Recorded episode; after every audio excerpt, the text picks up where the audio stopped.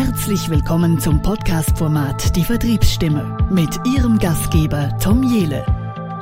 In 30-minütigen Folgen erwarten Sie spannende Interviews und jede Menge Content zum Thema Vertrieb. Im Expertentalk teilen erfolgreiche Vertriebsverantwortliche, Geschäftsführer und Experten ihr Wissen mit uns. Hören Sie, was im Vertrieb wirklich zählt und erfahren Sie, wie analoge Formate auch in Zeiten der Digitalisierung im Vertrieb funktionieren. Denn echte Begegnungen und Gespräche zwischen Menschen sind durch keine digitalen Werkzeuge zu ersetzen. Herzlich willkommen zur Vertriebsstimme. Äh, ich habe heute einen super spannenden Gast bei mir im Interview, Darius Ansari von der Networkbox aus Köln. Wir haben im Vorgespräch schon über Köln gesprochen und Köln ist eine meiner erklärten Lieblingsstädte. Ich habe auch mal vor einigen Jahren einige Wochenenden in Köln verbringen können und habe mich wirklich in die Stadt äh, verliebt. Äh, aber mir gefällt es hier am Bodensee natürlich genauso gut, muss ich dazu sagen. Aber ja, viele Grüße nach Köln und hallo und herzlich willkommen bei mir im Podcast, Darius. Hi Tom, freue mich hier zu sein. Schön, dass du dir die Zeit nimmst äh, für das Interview. Ähm, ich möchte mal so ein bisschen einsteigen mit deiner Vita, weil die ist super spannend. Du hast mir im Vorgespräch ja gesagt, du bist eigentlich Nationalität Kölner. Du bist genau. geboren in der Südstadt mit iranischen Wurzeln und du hast in ähm, Köln Fotoingenieur und Medientechnik studiert. Und dann ja. gab es so einen ganz interessanten Punkt, was du mir vorher gesagt hast. Du hast dann deine Diplomarbeit nicht mehr in Deutschland geschrieben, sondern in Spanien. Wie, wie kam es dazu und, und, warum hast du das getan? Äh, die Liebe. Das war ähm, 2007 ähm, hat ein guter Freund von mir ein Praktikum in äh, Barcelona gemacht, uh, also im Hotelbereich. Und ähm, ein anderer Kumpel von mir ähm, und ich hatten dann überlegt, dass wir den mal besuchen gehen. Und dann haben wir halt so ein Männerwochenende gemacht, sind nach Barcelona gefahren und äh, dann habe ich da ein Mädel kennengelernt. Ähm, ist dann auch heute noch meine Frau und auch die Mutter unserer zwei Kinder. Ähm, also alles richtig gemacht und ähm, ja, wir haben uns äh, verknallt und ich habe dann einfach irgendwann gesagt, Jetzt oder nie. Dieser Wunsch ins Ausland zu gehen, den hatte ich schon ein bisschen länger, auch schon während meiner Schulzeit, ähm, habe das aber wegen dem Sport irgendwie nie gemacht und habe dann aber gesagt, so jetzt, bevor ich jetzt irgendwo einsteige und mich irgendwie beruflich binde und die Möglichkeit dann nicht mehr habe, jetzt bin ich frei. Ähm, viele machen ja nach dem Studium oder nach dem Abi nochmal so eine Weltreise. Das war dann für mich im Prinzip genau diese Auslandserfahrung und dann bin ich da für drei Jahre kleben geblieben in dieser supergeilen Stadt. Wow, cool, cool Story, wirklich cool. Also der Liebe wegen verschlagt ja viele Menschen irgendwo an einen anderen Ort hin. Ähm, gilt, gilt für mich auch. Ich bin zwar nicht so weit wie du gegangen, aber ich bin von Deutschland nach Österreich gegangen, der Liebe okay. wegen. Ähm, du hast mir dann auch erzählt, du bist ja dann in, einige Zeit in Barcelona geblieben, hast da auch deinen ersten Job angetreten, auch ein ganz spannendes Thema. Du hast die Übertragungswagen für, für Fernsehsender gemanagt. Wie, wie, muss man sich das vorstellen? Du bist mit dem Wagen dahin gefahren und hast das Equipment aufgebaut und dann die Live-Übertragungen gestartet, oder? Ja, genau. Also in Spanien äh, ist es tatsächlich so, dass die ganz gerne sehr, sehr viele Live-Übertragungen machen. Also quasi jedes Format, was da so live irgendwie sendet, ähm, hat dann immer wieder so ganz, ganz viele ähm, Live-Passagen ähm, drin, wo halt Reporter irgendwo stehen und dann halt irgendwie über irgendwas berichten. Und ähm, es gab dann diesen, diesen Subunternehmer, ähm, der uns eingestellt hat und für diesen äh, oder über diesen Subunternehmer haben wir dann für alle möglichen TV-Sender ähm, ja ähm, die Orte aufgesucht, zu denen man uns dann geschickt hat, um dann da den Reporter zu treffen und die Live-Übertragung zu machen. Ähm, also ich bin dann mit einem Kameramann gefahren, der hat dann seine Kamera aus dem Kofferraum geholt. Ähm, ich habe die Schüssel hochgefahren, habe den Satelliten gesucht und wir haben dann eine Live-Übertragung gemacht und sind dann wieder nach Hause gefahren. Wow, super spannend. Man sieht die Dinge immer irgendwie so, wenn irgendwo was passiert, sieht man ja immer gleich diese Kamera oder diese Live-Übertragungsautos. Schön mal jemanden im Podcast zu haben, der das mal gemacht hat, aktiv. ja, ja. War ein, war ein sehr stressiger Job, weil man ja auch dann unter Umständen mal mehrere Termine pro Tag hatte und dann ja die, die Wege zwischen diesen Orten hatte, die man irgendwie bewerkstelligen musste. Und oft sind die Gegebenheiten auch nicht so einfach gewesen, dass man dann einfach irgendwie den Satelliten findet. Ähm, das mussten wir dann wirklich in Handarbeit mit Kompass und äh, Das waren dann so Sachen wie, wo steht heute die Sonne? Um 14 Uhr steht sie im Süden. Das heißt, mit dem Po des Wagens in Richtung Süden parken und dann die Schüssel hochfahren. Manchmal hatte man nur ein paar Sekunden Zeit, um da irgendwie aufzubauen, weil es halt irgendwie was war, wo jetzt sofort gesendet werden musste. Das war dann schon auch mal stressig. Wow, ja, cool.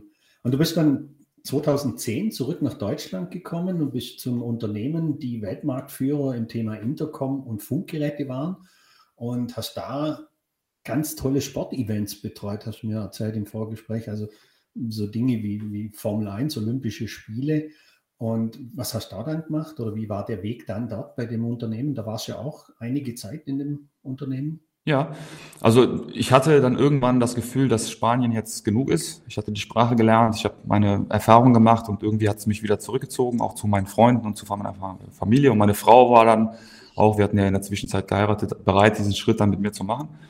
Und ich habe dann mal so geguckt, was so meine Kommilitonen aus der Studienzeit dann jetzt so machen. Und dann habe ich bei einer Kommilitonin gesehen, dass sie bei der Firma Riedel arbeitet und habe mir dann gedacht, wow, wenn die da arbeitet, kann ich da auch arbeiten und habe mich dann einfach beworben und ähm, hatte ein sehr, sehr angenehmes äh, Vorstellungsgespräch äh, zu einer Stelle, die sich dann Kommunikationsingenieur schimpfte.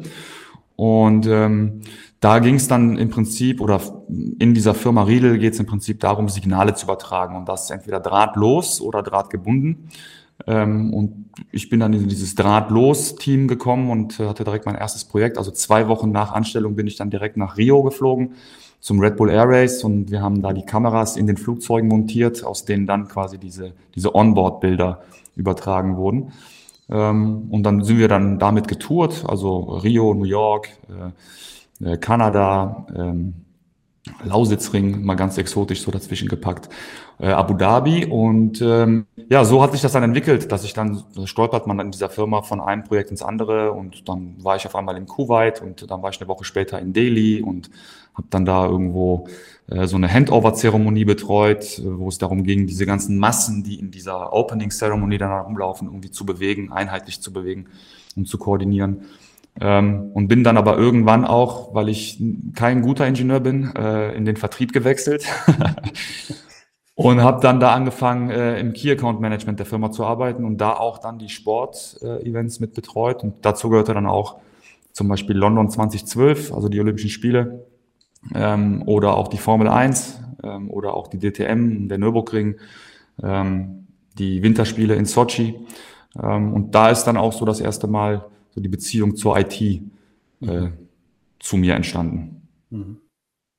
Und du bist nach der Zeit bei, bei Riedel damals, äh, bist du dann direkt in das Thema äh, bei Networkbox rein? Oder wie, wie lief dann der, ich glaube, du hast direkt, oder du hattest dazwischen keine Station mehr, sondern bis dann, wenn war das, 2014, oder? Ungefähr? ja. Ich bin ja dann Papa geworden auch, ähm, also ein Jahr vorher und mein Plan war eigentlich, wie das halt so ist. Ne? Man ist dann irgendwie so ein bisschen, ich war so ein bisschen unzufrieden bei der Firma aus verschiedenen Gründen und hatte schon sowieso mit dem Gedanken gespielt, mich so ein bisschen umzuorientieren, hatte dann auch überlegt, eine Elternzeit einzuschieben, um mal ein bisschen ähm, eine kleine Auszeit zu nehmen. Die Zeit bei der Firma war sehr stressig, weil sehr reiseintensiv. Ich war quasi acht Monate am Stück in London, habe dort in der Wohnung gelebt, meine Frau war hier, das war alles sehr turbulent. Ähm, aber bevor ich den Elternzeitantrag abgeben konnte, ähm, ist dann quasi ein Investor auf mich zugekommen, der mit dieser Idee in Everbox ähm, auf mich zugekommen ist und ähm, hatte mich gefragt, ob ich mir nicht vorstellen kann, das zu machen, das hier aufzubauen. Und da musste ich tatsächlich überhaupt nicht lange überlegen, weil es war immer irgendwie mein Wunsch, etwas aufzubauen, etwas zu schaffen mit meinen eigenen Händen. Und so eine Chance bekommt man dann nicht so oft. Das hat sich auch in dem Moment einfach immer gut angefühlt und ich habe es dann einfach gemacht. Mhm. So ist das entstanden, genau. Und das Ganze dann in Köln natürlich. In Köln, in Köln-Ports, unweit des Flughafens, äh, im ABC Tower in der Ettore Bugatti Straße, in dieser klangvollen. Wunderschöne Straßenname. Wunderschöne Äh, jetzt vielleicht gehen wir noch mal ganz kurz, was ihr überhaupt macht, weil ja. ich weiß nicht, ob die Zuhörer euch jetzt kennen. Sie sollten euch nach dem Podcast kennen. Ich habe so einen interessanten oder, oder ich habe einen interessanten Satz auf eurer Webseite gefunden. So, ihr seid, ihr bezeichnet euch als Entwickler, Hersteller, Managed Security Service Provider, kurz. Ihr seid der Partner für umfassende, nicht umfassende, umfassende IT-Sicherheitslösungen. Und ihr seid Spezialist in dem ganzen Thema Sicherheitslösungen und auch für Systemhauspartner. Ihr arbeitet ja über den Channel vorwiegend. Kannst du genau. vielleicht noch ein bisschen was, was zu euch sagen, zu Networkbox? Genau. Also wir verstehen uns als, äh, als Dienstleister. Ähm, wir haben ja auch diesen Slogan, it looks like a product, it's really a service. Ähm, wir sind im Prinzip zu Hause im Bereich der Firewall UTM-Technologie. Ähm, also Gateway-Schutz ist quasi unser, unser tägliches Brot. Ähm, betreiben hier in Köln ein SOC, also ein Security Operations Center, in dem spezialisierte Mitarbeiter sitzen und unsere Systeme, die wir selbst entwickelt haben, dann managen. Und zwar für Systemhauspartner und dann deren Endkunden. Ähm, in der IT-Welt ist das Problem Fachkräftemangel ähm, sehr, sehr groß. Und dann hat man im Rahmen dieser ganzen Produkt- und Lösungswelten dann dieses sehr, sehr spezielle, sehr sensible, sehr schnelllebige Thema IT-Sicherheit. Mhm. Und da dann wiederum diesen sehr, sehr speziellen Bereich Firewall, der sehr komplex ist. Ähm, und darauf haben wir uns fokussiert und da entlasten wir Systemhäuser, in denen, indem wir uns quasi über die Partnerschaft wie ein echter Mitarbeiter einbringen, also auf Augenhöhe Partnerschaft leben, sehr kurze Kommunikationswege haben, sehr schnelle Reaktionszeiten bieten, ähm, da sehr flexible auch Vermarktungsmodelle anbieten, also ein Miet, ähm, ein Miet, ähm, Angebot zum Beispiel. Also man mietet die Box inklusive des Softwarepakets mit der Möglichkeit, das auch monatlich zu kündigen für einen kleinen Kurs, der dann aber auch alles beinhaltet. Das heißt, es gibt keine unterschiedlichen Preise für unterschiedliche Supportaufwände, sondern das ist immer ein Preis für alles. Ähm, und ähm, ja, der, der Hintergrund, warum wir uns hier unsere eigene Lösung gebaut haben, war einfach der, dass wir uns dann nicht andocken wollten an irgendeinen der großen Hersteller, die im Prinzip nichts anderes machen als wir auch, weil unter dieser Blechbüchse ähm, ist überall das Gleiche drin im Prinzip und die Qualität einer solchen UTM entscheidet sich immer mit der Qualität des, des, des Managements und des Know-hows der Mitarbeiter, die das machen und der Zeit, die man dafür aufwenden kann. Und äh, wir haben diese Zeit, weil wir halt nur das machen. Und ein Systemhaus hat in der Regel nicht so sehr die Zeit dafür, weil sie halt ganz, ganz viele Sachen machen. Ähm, und das passt dann immer ganz gut. Also das ist eine sehr, sehr, sehr spannende Synergie und ähm, die Entlastung, die wir da unseren Systemhauspartnern geben, ist sehr groß und das ist tatsächlich auch das Feedback, was wir von allen bekommen.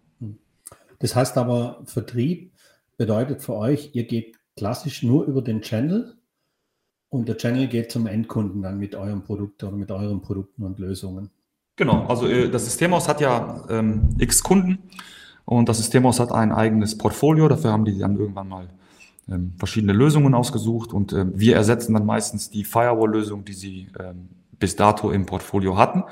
Und die Systemhäuser nehmen uns dann mit zu ihren Kunden und tauschen dann entweder die, die Geräte nach Ende der Laufzeit aus ähm, und wir übernehmen dann für das Systemhaus oder der Neukunde bekommt dann direkt von uns die Networkbox gestellt. Hm, okay, verstehe.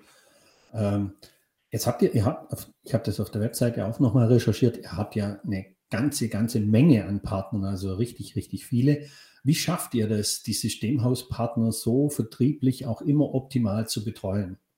Ja, ähm, das ist nicht einfach natürlich, weil ein Systemhaus ähm, nicht immer ähm, aus vertriebsaffinen Menschen besteht, sondern oft ja quasi aus irgendwie einem Hobby entstanden ist. Also ganz oft ist die Vita eines Systemhauses ja die, dass der Geschäftsführer irgendwann mal angefangen hat, in der Nachbarschaft die PCs zu reparieren und daraus hat sich dann ein Geschäftsmodell entwickelt. Und dann hat man da so Projekte gemacht und dann ist es immer größer und größer geworden und äh, auf einmal ist man da. Ähm, jetzt ist dieses Thema Managed Service seit so ein paar Jahren ähm, ganz, ganz präsent. Und man ähm, versucht natürlich immer in diese, in diese Wartungsvertragsschiene zu kommen und muss dafür dann jetzt doch schon irgendwie lernen, wie man das Ganze auch argumentiert und den Vertrieb macht. Und wir sind halt ein, äh, ein absolutes Managed Service fähiges Modell oder eine Lösung, die absolut dafür äh, geeignet ist. Ähm, und das Systemhaus dann zu schulen und dahin zu bringen, dass es dann die Networkbox wirklich gut und einfach erklärt. Ist nicht einfach, aber wir sind auch hier immer sehr nah dran, begleiten Systemhäuser äh, in den Gesprächen mit den Endkunden, wenn es da Fragen gibt ähm, und versorgen die Partner mit allen möglichen Infos und Materialien, die sie da selber halt brauchen, um es zu verkaufen und das klappt ganz gut. Wir sind ja auch sehr stark in diesem Ablösemodell unterwegs. Das heißt, wenn die alte Firewall abläuft, nach einem Jahr, nach drei Jahren, nach fünf Jahren, wie auch immer, ähm, und das System auch sich auf uns committed hat, ähm, dann tauscht er sie ja dann aus. Also das Rad dreht sich natürlich und ähm, somit haben wir im Prinzip bei allen Partnern ähm, laufende Umsätze und laufende Projekte. Mhm. Und je mehr Partner das sind, desto mehr Boxen gehen natürlich dann auch raus. Ja. Klar, klar. Und ähm, jetzt hat ja die Digitalisierung in Zeiten von Corona extrem mit Dynamik aufgenommen. Also das Ganze hat ja ein richtiges Tempo aufgenommen. Also viele Unternehmen waren ja schon in dem Thema Digitalisierung unterwegs, aber durch Corona ist das Ganze extrem beschleunigt worden. Das heißt aber auch aus eurer Sicht natürlich das Sicherheitsbedürfnis ist extrem nach oben gegangen, auch für die Unternehmen. Ist, ist da ein Trend spürbar, dass das jetzt seit Corona so eine steile Kurve genommen hat oder war das Level sowieso schon sehr hoch, auch vor Corona? Wie, wie empfindet ihr das? Ja, also für uns als junges Unternehmen war das Level vor Corona auch schon hoch, ne? weil man, wenn man von wenig kommt, dann ist im Prinzip äh, jeder Auftrag natürlich prozentual macht das einen großen Sprung. Äh, aber wir merken oder wir haben in 2020 dann doch nochmal einen deutlichen Anstieg gemerkt. Also wir haben in 2020 ähm, knapp 40 Prozent mehr Umsatz gemacht als 2019 und 2019 war schon ein, ein sehr gutes Jahr. Ähm, das hing natürlich damit zusammen, dass viele Menschen ähm, dazu gezwungen wurden, ins Homeoffice zu gehen ähm, und dann halt dieses dezentrale Arbeiten zu machen. Wir haben nicht nur ja die, die Firewall im Angebot, sondern ja auch diese, dieses, diese Awareness-Trainings, die dann ganz, ganz wichtig werden, weil viele Menschen natürlich dann aus ihrer gewohnten Umgebung, aus dem Büro, wo sie mit Menschen in Kontakt treten, wo es Flurfunk gibt, wo es Gespräche an der Kaffeemaschine gibt, wo es äh, Zigarettenpausen gibt, wo man sich trifft und austauscht, ganz, ganz wichtiger Austausch stattfindet. Das gibt's jetzt ja alles nicht. Das heißt, man ist jetzt isoliert zu Hause, hat dann halt vielleicht auch noch dieses dieses Problem, dass man die Kinder mit betreuen muss, dass der Mann vielleicht noch mit zu Hause sitzt, dass man einfach auch gar keine Homeoffice geeignete Wohnung hat. Und schon passieren halt ganz oft ähm, ähm, Dinge, die eigentlich nicht passieren sollten, nämlich dass man zum Beispiel dann unachtsam wird oder dass man halt ähm, unkonzentriert wird und schneller mal auf den Link in der Mail klickt, die man als, als echt äh, hält, als das vielleicht der Fall gewesen wäre, wenn man im Büro gewesen wäre und man jemanden fragen kann, was er denn davon hält. Ähm, also das hat uns natürlich extrem, extrem geboostet. Ähm, also einmal sowohl das Anbinden der Homeoffices jetzt über ein VPN, als auch dann die Mitarbeiterschulungen im, im, im Homeoffice und für das richtige Verhalten im Homeoffice. Ähm, und ja, ich, ich bin mal sehr gespannt, wie das jetzt weitergeht. jetzt mal rein aus der Vertriebsperspektive ist das natürlich total spannend. Also wir haben ja 2020 wie fast jedes Unternehmen auf der Welt keine einzige Messe besucht ähm, und haben also einen guten, guten Geldbetrag gespart. Ich glaube, wir haben pro Jahr immer so um die 100.000 Euro für Messen ähm, ausgegeben. Das ist für uns als ja, relativ kleines Unternehmen ähm, viel Geld. Ähm, und wir haben trotzdem mehr Umsatz gemacht. Ähm, der, der äh, Vertrieb, der ja sehr viel Außendienst macht, war kaum unterwegs. Das heißt, wir haben kaum Kilometer auf die Autos geschobt. Ähm, auch das hat dann im Umkehrschluss dazu geführt, dass wir trotzdem Umsatz gemacht haben. Daraus muss man jetzt ja irgendwie seine Schlüsse ziehen und ähm, gucken, inwieweit Digitalisierung auch in dem Bereich uns vielleicht in Zukunft ähm, eine wichtige Säule bietet. Ne? Mhm. Also das, das, das schön, schön, dass du das ansprichst, weil so eines meiner Herzenskernthemen ist das Thema auch diese Leistungskultur. Wie wird sich das verändern? Äh, jetzt auch durch die Digitalisierung, aber auch durch Corona. Ich glaube schon, dass, wie du das gesagt hast, ich höre das auch immer wieder in meinen Beratungen oder auch in Gesprächen mit, mit Kunden, dass das Thema äh, Effizienz und Effektivität im Vertrieb sich geändert hat. Weil, was du sagst, oder wenn, wenn du halt nicht mehr so viele Kilometer, das heißt, du hast nicht mehr so viel Reisezeit, du sitzt nicht mehr so viel im Auto, du kannst statt vielleicht zwei Kunden besuchen pro Tag oder zwei Kundentermine äh, physisch zu machen, kannst du zehn Kunden anrufen am Telefon. Aber ich glaube, ja. es erfordert einfach dann auch andere Skills von den Verkäufern, oder erweiterte Skills von den Verkäufern. Also dieses Next Generation Sales ist ja so in aller Munde im Moment, dass ich halt heute auch es schaffe, über einen Videocall äh, auch mit dem Kunden ein Geschäft zu machen, einen Deal abzuschließen. Und ja. ich glaube, dass da gibt es schon so noch viele, die vielleicht dann noch arbeiten müssen, aber dafür gibt es auch Möglichkeiten, die Leute entsprechend auch auszubilden, um ihnen diese Skills zu vermitteln. Weil ich glaube, für die Unternehmen, wie du das sagst, ihr spart euch 100.000 Euro mit Messen. Wir wissen alle nicht, wie geht es weiter. Kommt noch, kommen wieder Messen? Gibt es eine ITSA weiterhin in mhm. Nürnberg oder was auch immer in, in der Security-Branche passiert? Ähm, das wissen wir leider alle nicht.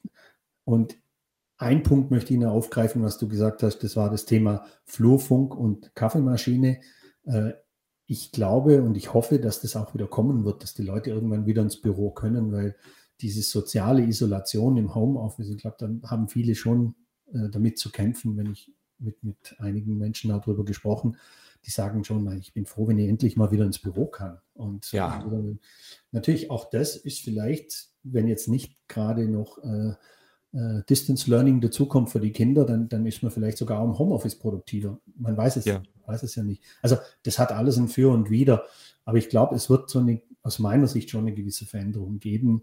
Wie weit die gehen wird, wissen wir alle nicht, weil wir haben alle keine Glaskugel auf dem Tisch stehen. Ja, absolut. Also ich glaube, das ist natürlich sehr abhängig davon, in welcher Branche man unterwegs ist. Und ich würde jetzt mal, weil wir ja aus der Dienstleistungsbranche kommen, ähm, jetzt mal nur für uns sprechen.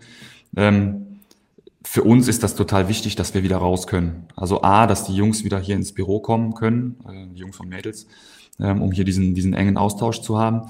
Äh, und B, dass der Vertrieb wieder raus kann. Weil wir leben ganz, ganz stark davon, dass wir die Deals und die Partnerschaften am Tisch closen.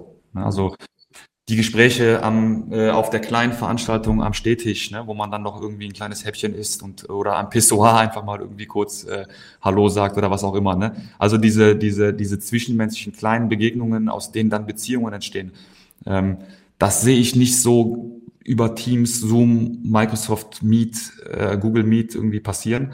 Ähm, Finde ich sehr kompliziert und ja, du hast bestimmt recht, also dieses Next Generation Sales, das, das wird für bestimmte Branchen und Bereiche ähm, bestimmt kommen. Aber ich bin mir nicht so sicher, ob das in der, in der Dienstleistungsbranche auch passiert. Es ist ganz, ganz wichtig, weil so viel auf Vertrauen basiert. Ne? Man kauft ja weniger dieses Produkt nur wegen seiner Qualität, sondern man kauft ja auch das Produkt, weil der Typ, mit dem ich das Geschäft mache, einfach gut ist. Mhm. Und man ein Vertrauen zu dieser Person hat und man einfach gerne mit dem arbeitet, weil er einen versteht, äh, meine, Pro, meine Probleme proaktiv lösen kann ähm, weil er mich als Kunde einfach auch weiterentwickelt und mir dabei hilft, digitaler zu werden. Ne?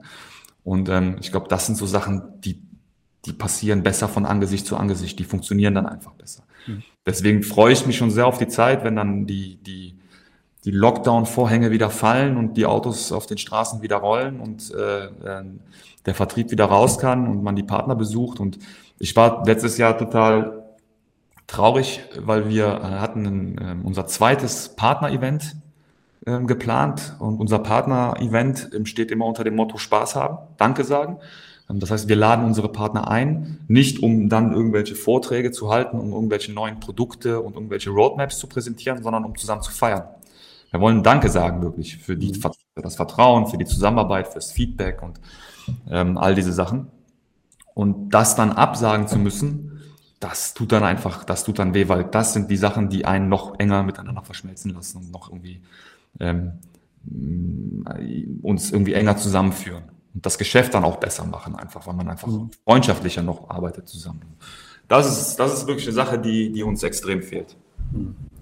Ja, ich, wie gesagt, ich, ich glaube auch nicht, dass es gar keine Außendiensttermine mehr geben wird, aber es wird wahrscheinlich so, ein, so eine Anbahnung oder irgendwie würde ich wahrscheinlich die ersten Termine vielleicht mache ich wirklich über Zoom und ja. irgendwann, wenn es dann ins Eingemachte geht, dann, dann bin ich beim Kunden fort. Aber ich glaube, ich brauche nicht mehr zum Kunden fahren, um mit dem Tässchen Kaffee zu trinken. Ich glaube, die Zeiten, die waren auch vor ja. Corona schon schwierig oder vorbei. Äh, sieht man, wie man will. Aber ich glaube, da wird es so einen gesunden Mix geben, hoffe ich zumindest. Ja. Äh, und um auch natürlich, ich glaube, der Kunde auf der anderen Seite erwartet das ja auch bei euch, das Systemhauspartner erwartet ja auch, dass der äh, verantwortliche Vertriebsmitarbeiter mal bei ihm am Tisch sitzt und ihm die Dinge nochmal erklärt in der Phase, wo er sich entscheidet für das Unternehmen, weil, wie du es richtig gesagt hast, Vertrieb ist immer noch People-Business und das wird es Gott sei Dank auch bleiben. Ja. Und äh, dem müssen wir auch Rechnung tragen entsprechend. Definitiv. Ähm, jetzt ist so, was denkst du, was, du hast ja vorhin schon gesagt, ihr bildet so die Partner auch aus, ihr helft auch eurem Partner mehr Geschäft zu machen. Was müssen Vertriebsorganisationen tun, um auch zukünftig optimal aufgestellt zu sein? Also neben den Skills jetzt für Zoom-Meeting oder auch mehr Akquise vielleicht über Videocalls oder mehrere Schritte vom Sales-Prozess in Videocalls zu machen. Wo, wo, siehst du, also aus deiner Sicht, was, was, was, was muss neu aufgebaut werden oder was muss dazukommen? Ja, also für uns hat sich ähm, das sehr positiv ähm, ähm, ähm, gezeigt, dass wir einfach mehr Marketing gemacht haben. Also wir haben das Geld, was wir für die Messen quasi gespart haben, in Marketing gesteckt, in Social Media Kampagnen, in ähm, AdWords, in ähm, Pressemitteilungen äh, in eine Agentur, die uns da betreut, vollumfänglich, ähm, um da uns im Prinzip über, über die digitale Welt sichtbarer zu machen. Ähm, gleichzeitig haben wir natürlich, wie das halt so ist, also ich glaube, das war bei ganz, ganz vielen so. Ähm, letztes Jahr im März äh, kam dann der große Hammer und wir standen auf einmal alle vor irgendwie so einem Scherbenhaufen, wo keiner wusste, wie bauen wir denn jetzt wieder zusammen und wie geht's jetzt hier überhaupt weiter. Und da hat mein Gehirn einfach angefangen, ähm, wirklich auf, äh, auf Notfallmodus zu arbeiten, das, ohne dass man da jetzt irgendwie in Panik gerät. Ne? Aber man hat dann einfach diese paar RAM-Arbeitsspeicher mehr im Kopf und man entwickelt dann einfach neue Lösungen und man überlegt, okay, wie schaffen wir es denn jetzt in dieser Situation auch vielleicht für die Zukunft nachhaltig Lösungen zu schaffen, die helfen? Weil darum geht's. Ein Kunde kauft etwas, weil er etwas braucht und ihm ist dann damit geholfen. Und ähm, so sind wir dann über diese Awareness-Lösungen und über auch noch andere so Kooperationen, die wir dann geschlossen haben, einfach nochmal breiter geworden in der, in der, im, im Portfolio ähm, und können dann auch darüber jetzt über uns sagen, wir bieten IT-Sicherheit in so einem 360-Grad-Modell an. Ähm, und ich glaube, dass wir da einiges richtig gemacht haben. Wir haben natürlich auch Ideen und Pläne und Sachen gehabt, die dann am Ende nicht geklappt haben. Was aber auch okay ist. Ähm, also man sollte dann nicht in Aktionismus äh, verfallen, sondern auch so ein, auch da hast du ja eben gesagt, gesunder Mix ist, glaube ich, in jedem Bereich irgendwie das, der, der richtige Weg und das richtige Konzept.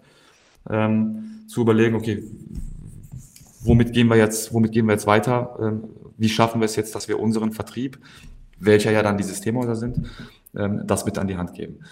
Ähm, was würde ich jetzt Unternehmen raten, wie man in Zukunft Vertrieb digital besser gestaltet? Ja, das ist eine, das ist eine gute Frage. Ähm, auch hier der gesunde Mix, also ich meine, du hast es gerade gesagt, ähm, effizienteres Arbeiten, indem man vielleicht Termine vorqualifiziert über dann Videokonferenzen ähm, und anschließende Vorortbesuche, in denen man dann die, die, äh, die ja, besprochenen Projekte und Angebote closed. Ähm, definitiv, aber man sollte auf keinen Fall, ja, doch, da lehne ich mich das aus dem Fenster, man sollte auf keinen Fall aufhören, diesen menschlichen Kontakt zu suchen. Also das darf auf keinen Fall verloren gehen, weil ich glaube, das wird immer ein Kernpunkt des erfolgreichen Vertriebs sein, dass der Top-Verkäufer, und das vielleicht auch dann als Überleitung gleich, äh, dass der Top-Verkäufer vor Ort ist und eine echte Beziehung zu seinem Kunden aufbaut. In guten oder für gute und aber auch mal schlechte Zeiten, weil die haben wir alle. Es gibt immer diesen Beef, den wir dann mal haben und der Kunde ist mal unzufrieden. Dann brauchst du den guten Verkäufer, der dann deeskalieren kann. Und das geht meistens nicht über eine Videokonferenz, sondern das geht gut, wenn man einmal vor Ort ist. Ja, richtig, absolut richtig. Ja, sch schön, dass du die Überleitung schon mal angeteasert hast hier, weil mich würde es auch interessieren, auch deine Einschätzung da interessieren. Es, ich kategoriere es immer so ein bisschen, äh, es gibt Verkäufer, es gibt gute Verkäufer und es gibt Top-Verkäufer. Was macht aus deiner Sicht ein Top-Verkäufer aus? Ähm, für mich ist ein Top-Verkäufer jemand, der es wirklich schafft, eine Beziehung zu einem Kunden aufzubauen. Eine, also eine echte Beziehung aufzubauen, der es schafft, seinen Kunden auch weiterzuentwickeln, seinen Kunden besser zu machen, der ein Vertrauensverhältnis aufbaut ähm, und der proaktiv auch auf seinen, zu, auf seinen Kunden zugeht, weil er ihn verstanden hat. Und das ist, glaube ich, ganz, ganz essentiell. Man muss verstehen, was der Kunde da wirklich macht. Und wenn man das verstanden hat, weiß man auch, was er braucht und kann im Prinzip so als, als extrem gute Schnittstelle auch irgendwie fungieren ne, zwischen dem Anbieter und dem Abnehmer. Ähm, und alles, was da so zwischen passiert an, an Schwingungen, orchestrieren ne, und äh, äh, gute Stimmungen äh, äh nutzen für, für erfolgreichen Vertrieb, aber auch die schlechten Stimmungen, also die, die, die schlechte Stimmung einfach in positive Energie umwandeln und sein eigenes Unternehmen einfach besser machen, also Feedback transportieren ne? und ähm, sich auch verbessern und keine Angst davor haben, auch mal eins auf den Deckel zu bekommen. Also ich glaube, das sind so Sachen, die, die zeichnen einen Top-Verkäufer aus. Hm. Und ich glaube, gerade bei euch ist ja auch essentiell, dass ihr wirklich Top-Leute habt, weil die spielen ja auf mehreren Spielfeldern. Die spielen auf dem Spielfeld zum Partner hin, zum Channel hin und spielen aber auch mit dem Channel auf dem Spielfeld direkt zum Endkunden. Also erfordert ja, ja beide Skills, die, also ich, ich kenne ja viele Verkäufer, habe viele in meinem Leben kennenlernen dürfen. Und es gibt ja also manchmal so hausgemachte Channel-Spezialisten, die fühlen sich da wohler, direkt im Channel nur zu arbeiten, gehen aber nicht so gerne an den Endkunden. Und die Leute bei euch müssen ja eigentlich beide beide äh, Disziplinen perfekt beherrschen. Auf jeden Fall. Und es ist da auch natürlich die Kunst, und das ist auch nochmal ein sehr, sehr wichtiger Skill eines Top-Verkäufers, Emotionen kreieren zu können, ne? weil über, über Emotionen man dann den, den Vertrieb äh, sehr erfolgreich ähm, gestalten kann. Ähm, und diese Emotionen in beiden Welten zu schaffen, also einmal auf der Systemauswelt die Emotion zu, zu, zu schaffen, dass das äh, Systemaus versteht, warum wir eine Entlastung sein können und welches Problem er hat und wie wir da helfen können. Das ist die eine.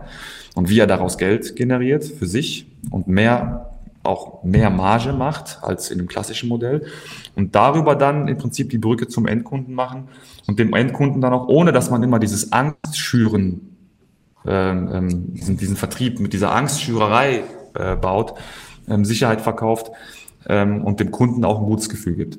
Das ist definitiv ein, ein, guter Spagat, für den wir auch lange gebraucht haben, um den dann zu beherrschen. Also wir haben uns lange äh, dehnen müssen, um diesen Spagat dann zu machen, lange auch gefeilt an dieser Message und an diesen, an diesen, an dieser, an dieser Strategie, an dieser Ansprache, die wir da haben. Wir sind der neue Mitarbeiter des Systemhauses mit eigenen Werkzeugkoffern. Ne? Das ist so das hat lange gedauert. Also dafür mussten wir auch erstmal verstehen, was sind denn überhaupt die Probleme des Systemhauses. Und da hat es einiger Gespräche bedarf, einiger Rückschläge auch äh, äh, ähm, hat es da gegeben. Das war, das war spannend. Das war eine sehr lehrreiche Zeit, wo man aber auch immer wieder, wenn man mal eins draufbekommen hat, äh, aufgestanden ist und weitergemacht hat. Hm. Ich, ich kenne das ja, die Security-Branche recht gut. Ich war ja einige Jahre dort auch unterwegs, habe ja beim großen deutschen Security-Hersteller lange gearbeitet und danach auch noch das eine oder andere im Security-Umfeld getan.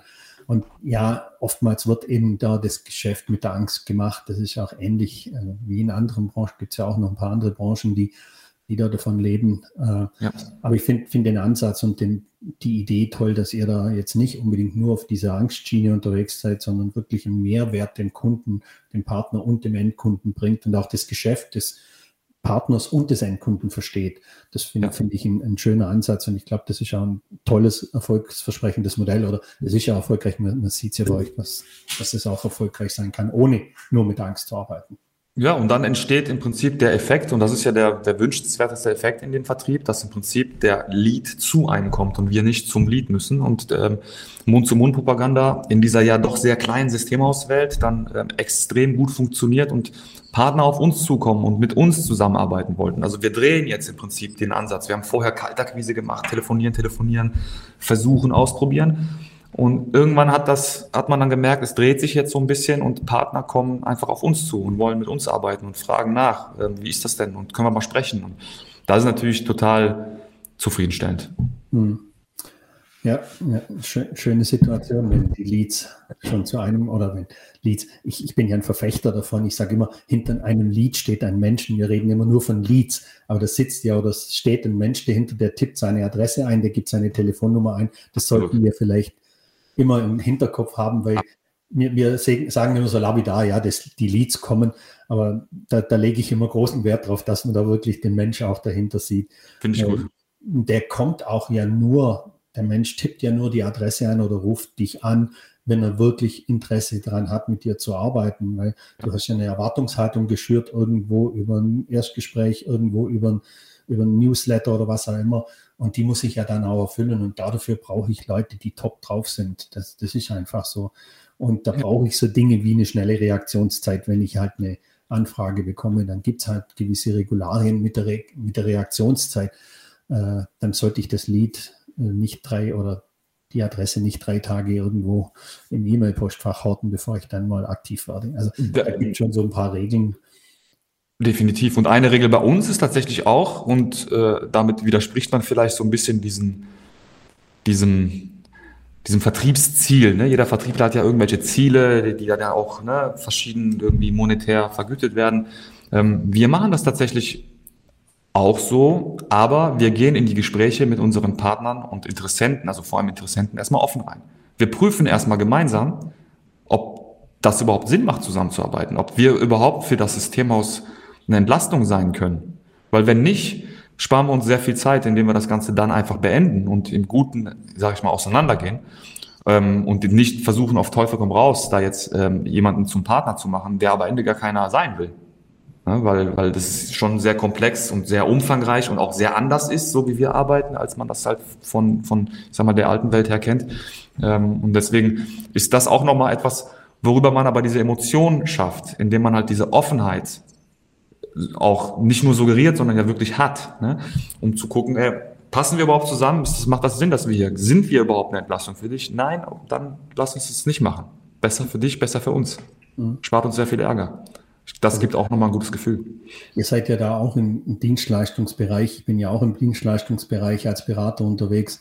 Und das ist eine ähnliche Situation. Wenn, wenn ich merke, ich kann keinen Mehrwert liefern, dann muss man schon auch mal mit dem Kunden offen drüber reden und sagen, hey, ich glaube, das macht keinen Sinn, dass wir zusammenarbeiten. Also ich hatte gerade Anfang des Jahres so einen Fall, wo ich mit, mit einem Kunden gesprochen habe und wir haben zwei, drei Gespräche geführt und wir haben einfach gemerkt, das funktioniert nicht und das wird auch mhm. nicht funktionieren. Und da habe ich dann auch gesagt, ich glaube, es macht keinen Sinn, dass wir weiter miteinander reden, weil ich kann nicht das erfüllen, was er wollte. Das ist ja. einfach nicht möglich, weil das außerhalb von meinem Beratungsfeld äh, liegt. Und dann haben wir uns ganz offen darüber unterhalten und gesagt, okay, gut, dann war's jetzt, haben wir jetzt drei schöne Gespräche gehabt und vielleicht kreuzen sich die Wege irgendwann wieder. Ich lebe ja auch da nach der Devise, man trifft sich immer zweimal im Leben. Und mhm. vielleicht gibt es irgendwann zum anderen Zeitpunkt einen Ansatz, den man gemeinsam weiterverfolgen kann. Mit Sicherheit. Weil der Kunde wird sich daran erinnern, dass du nicht versucht hast, ihm da irgendwie irgendwas aus der Schulter zu schneiden, sondern äh, da ehrlich warst. Und ähm, ich glaube, das bleibt hängen. Das ist im Prinzip dann auch eine Emotion, die man da geschaffen hat. Ja, ja, ja. Ja, wir sind schon, ich glaube, wir sind schon drüber über die 30 Minuten, aber egal. äh, ich habe noch eins gefunden und zwar, du hast ja mit äh, dem Carsten Akten einen gemeinsamen Podcast, habe ich festgestellt. Ja. Und äh, der Hackpot Club nennt sich der Podcast. Wie kam es dazu? Äh, das ist auch eine Geburt meines, meiner, meines Notfallmechanismus äh, aus dem letzten Jahr. Also ähm, das klingt jetzt sehr drastisch, wenn ich Notfall sage, aber wir waren ja alle nicht wirklich klar darüber, was da jetzt passieren wird. Und ähm, natürlich habe ich auch da überlegt, wie schaffen wir es, mehr Sichtbarkeit zu generieren. Und wir haben, vor allem habe ich extrem viele Telefonate geführt mit Partnern. Einfach anrufen, fragen, wie läuft's, wie geht's, gibt es irgendwas, wie wir euch helfen können, ähm, wie ist die Lage. Ähm, und das sind lange, gute, sehr, sehr auch emotionale Gespräche gewesen, ähm, wo sich viel hat, wo man viel daraus ableiten konnte. Und der, der Carsten ähm, ist ja auch Geschäftsführer eines Systemhauses, der IT, Net, IT on Net AG in, in Düsseldorf, auch einem relativ großen Systemhaus. Und ähm, der kennt natürlich auch dann sehr viele Systemhausgeschäftsführer, gerade auch, weil er bei der iTeam, also diesem Verbund der Synaxon, ich sag mal, bekannt ist wie ein bunter Hund, ne? Es hat eine laute Stimme, die auch gehört wird. Und das hat einfach gut gepasst. Wir verstehen uns gut, ähm, wir ähm, ähm, ergänzen uns gut. Ähm, und die Idee war dann einfach, einen Podcast zu machen mit spannenden Gästen, ähm, die vielleicht auch dem Zuhörer, der als Zielgruppe eher das Systemhaus sein soll oder der ITler sein soll, auch neue Impulse geben kann für gewisse Bereiche. Also wir hatten einen Pentester mit, den Martin Wundram, also der Pentester und IT-Forensiker, der erklärt halt, was ist überhaupt IT-Forensik und warum macht ein Pentest Sinn und wie funktioniert sowas überhaupt und wie sieht so sein Leben aus. Ähm, wir hatten aber auch die Ulrike Dolle, die hatte am quasi am Tag des ersten Lockdowns ein Buch veröffentlicht, äh, das da heißt von Null auf Homeoffice. Ähm, total, total spannend, dann auch mit so jemandem zu sprechen, ähm, weil der hat ja irgendwie etwas im, im Blut gehabt. Der hat ja irgendwie gespürt, da kommt irgendwas, sonst hätte er so ein Buch nicht geschrieben. Ähm, und dann kam das natürlich genau zur richtigen Zeit. Ähm, oder mit dem Frank Röbers, dem Vorstandsvorsitzenden der Synaxon AG, einfach mal so als aus der Vogelperspektive auf die Systemhauswelt. Wohin entwickeln wir uns gerade? Ne? Was ist das, worauf wir jetzt achten müssen als Systemhaus? Ähm, und ich hoffe, ähm, ich weiß jetzt gar nicht, wie viele Follower wir haben. Ähm, das ist überschaubar, aber ich hoffe, dass der ein oder andere da einfach was mitnimmt für sich. Und das ist die Idee. Cool, coole Idee. Ja. Finde find ich, find ich spannend. Wirklich, dass ihr euch da zusammengefunden habt. Übrigens, der Carsten, den muss ich dann auch noch ansprechen. Ja. Interview, jetzt haben wir eine Werbung für ihn gemacht. Jetzt ja. muss er auch zu mir im Podcast kommen. Ja, gerne. Auch ein exzellenter Vertriebler. Auch einer der, äh, also der ist ja auch schon etwas älter, jetzt sein Systemhaus auch verkauft. Ähm, also der ähm, Der wird, glaube ich, nie aufhören zu arbeiten, aber er wird ähm, ähm, mit Sicherheit sehr, sehr viel wertvollen Input auch für Vertrieb haben, gerade im System aus. Schön, dann werde ich deine Kontakte da nutzen und bei ihm anfragen. Gerne, gerne, gerne. Ja, dadurch vielen, vielen Dank. Jetzt habe ich meine endgültig letzte Frage an dich und die stelle ich jedem meiner Interviewpartner. Was, was war dein schönster Tag in deinem Berufsleben? Wenn man einen Tag rausgreifen kann, können auch zwei sein, aber einen, wo du dich ja. dann dran zurückerinnerst und sagst, wow, das war echt ein super Tag. Ja. Ähm, es gibt diesen Tag, ich weiß aber nicht, wann er war. Ähm, Du hast mir die Frage auch dankenswerterweise äh, schon so ein bisschen angekündigt und ich durfte mir so ein bisschen meine Gedanken dazu machen und auch hier musste ich tatsächlich ein bisschen überlegen. Und eigentlich ist es nicht dieser eine Tag, sondern die Entwicklung auch aus der Vogelperspektive mal so als Ganzes betrachtet. Und dann auch zurückblickend vielleicht die Entscheidung, das zu machen, was ich jetzt mache. Also zu sagen, okay, ich steige hier ein, ich mache das jetzt. Vielleicht war das der schönste Tag meines Berufslebens. Ähm, aber als wir hier angefangen haben, war mein Motto und meine, meine Prämisse zu sagen, jeden Tag einen Schritt nach vorne machen. Also ich muss das Unternehmen jeden Tag, egal wie groß der Schritt ist, einen Tag nach vorne bringen. Solange ich das nicht gemacht habe, gehe ich nicht nach Hause. Ein Schritt nach vorne heißt ein Angebot schreiben, ein Telefonat führen mit einem Interessenten, eine Box verkaufen, ein irgendwas. Irgendwas, was das Unternehmen ein Stück sichtbarer, ein bisschen mehr nach vorne bringt. So. Ähm, weil mathematisch relativ einfaches Konzept. Wenn ich ganz, ganz viele Schritte mache, lege ich halt eine lange Distanz zurück. Und je mehr Schritte, desto länger die Distanz, also Wachstum. Ähm, und das hat, das hat funktioniert. Ähm, und das ist auch heute noch so. Also heute nach sieben Jahren ist das so. Jetzt ist natürlich dieser, dieser Schritt, den man nach vorne macht jeden Tag, ein anderer, weil man mehr Mitarbeiter hat, die alle diese Schritte machen. Und deswegen sind halt die Schritte insgesamt größer. Aber das war, das war dann immer und ist immer noch jeden Tag sehr, sehr befriedigend, wenn ich nach Hause fahre und kurz den Tag Revue passieren lasse und mir am Ende dann die Frage stelle, hast du heute diesen Schritt gemacht wirklich? Und ich dann Ja sagen kann, dann war das ein guter Tag. Und wenn ich jetzt alle diese Tage, und das sind jetzt jeder Tag gewesen, weil ich habe das wirklich ganz, ganz streng ähm, äh, verfolgt, ähm, dann ist das so als großes Ganzes sehr erfüllend, weil man ja auch es geschafft hat, Arbeitsplätze zu schaffen. Wir haben ja zu zweit angefangen. Mhm. Ähm, dann sind wir zu dritt gewesen, dann waren wir vier und dann ging das immer so weiter und jetzt hängen halt auch Familien im Prinzip an den Löhnen der Mitarbeiter und im Prinzip so einen eigenen kleines Kosmos und so ein kleines Universum geschaffen haben. Einmal für uns, aber auch dann für die Partner, die wir dann auch entlasten und denen wir dann ja helfen, dieses Thema zu bewerkstelligen, ist einfach ultra befriedigend. Und dann muss ich sagen, war der beste Berufs- oder der, der, wie ist die Frage, der der schönste Tag in meinem bisherigen Berufsleben, der Tag, an dem ich entschieden habe, Networkbox aufzubauen. Okay. Also eine sehr, sehr bleibende Erinnerung. Ja. Ich hätte jetzt fast drauf getippt, dass das der Tag war, weil das war ja schon ein ziemlicher Schritt, den du da gegangen bist. Ähm, und vielen, vielen Dank, dass du uns da teilhaben lassen hast an deinem schönsten Tag. Ich finde diese Geschichte mit einem Schritt pro Tag weitergehen, finde ich ganz, ganz spannend. Ähm, da gibt es auch übrigens ein gutes Buch dazu, das ist The One Thing, das vielleicht mal okay. lesen kannst.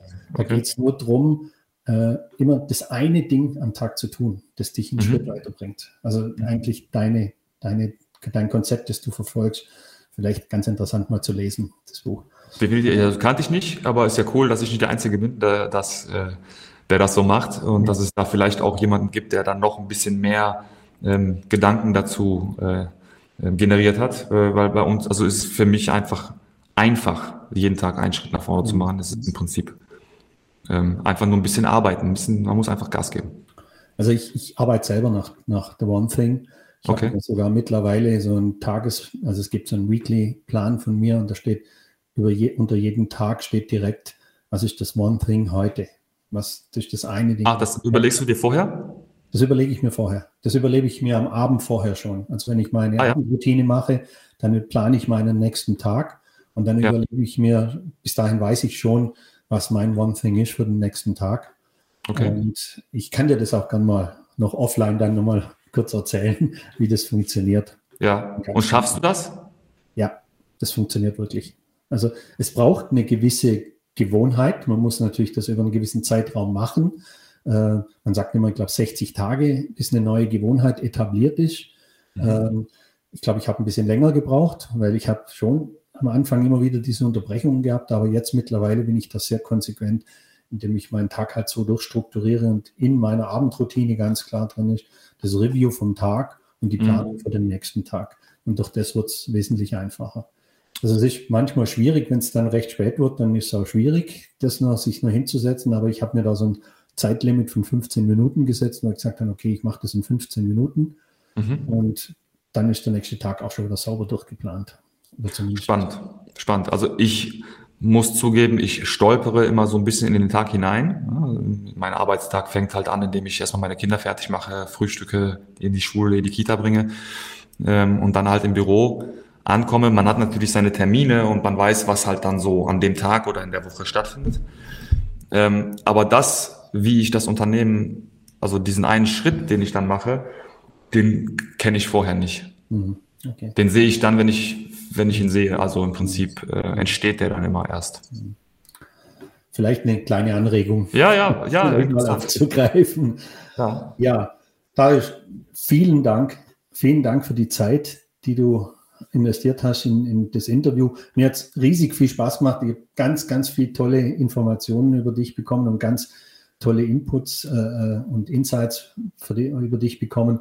Ich hoffe, den Hörern da draußen hat es auch gut, gefällt es auch, hoffe ich zumindest.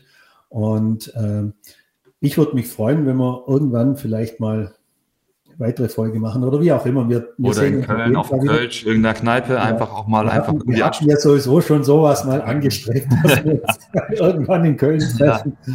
Wir haben einen dritten im Bunde, den ich dann auch mitbringen würde. Ja. Der uns beide auch äh, äh miteinander vernetzt hat. Sehr gerne. Herzlichen Dank nochmal, Rainer. Der weiß dann ja. schon, wer gemeint ist. Und ähm, das kriegen wir auf jeden Fall hin. Und ich sage jetzt erstmal vielen Dank für das Gespräch, vielen Dank für Dank das auch. Interview und wünsche noch einen schönen Tag nach Köln und ja, bleib gesund.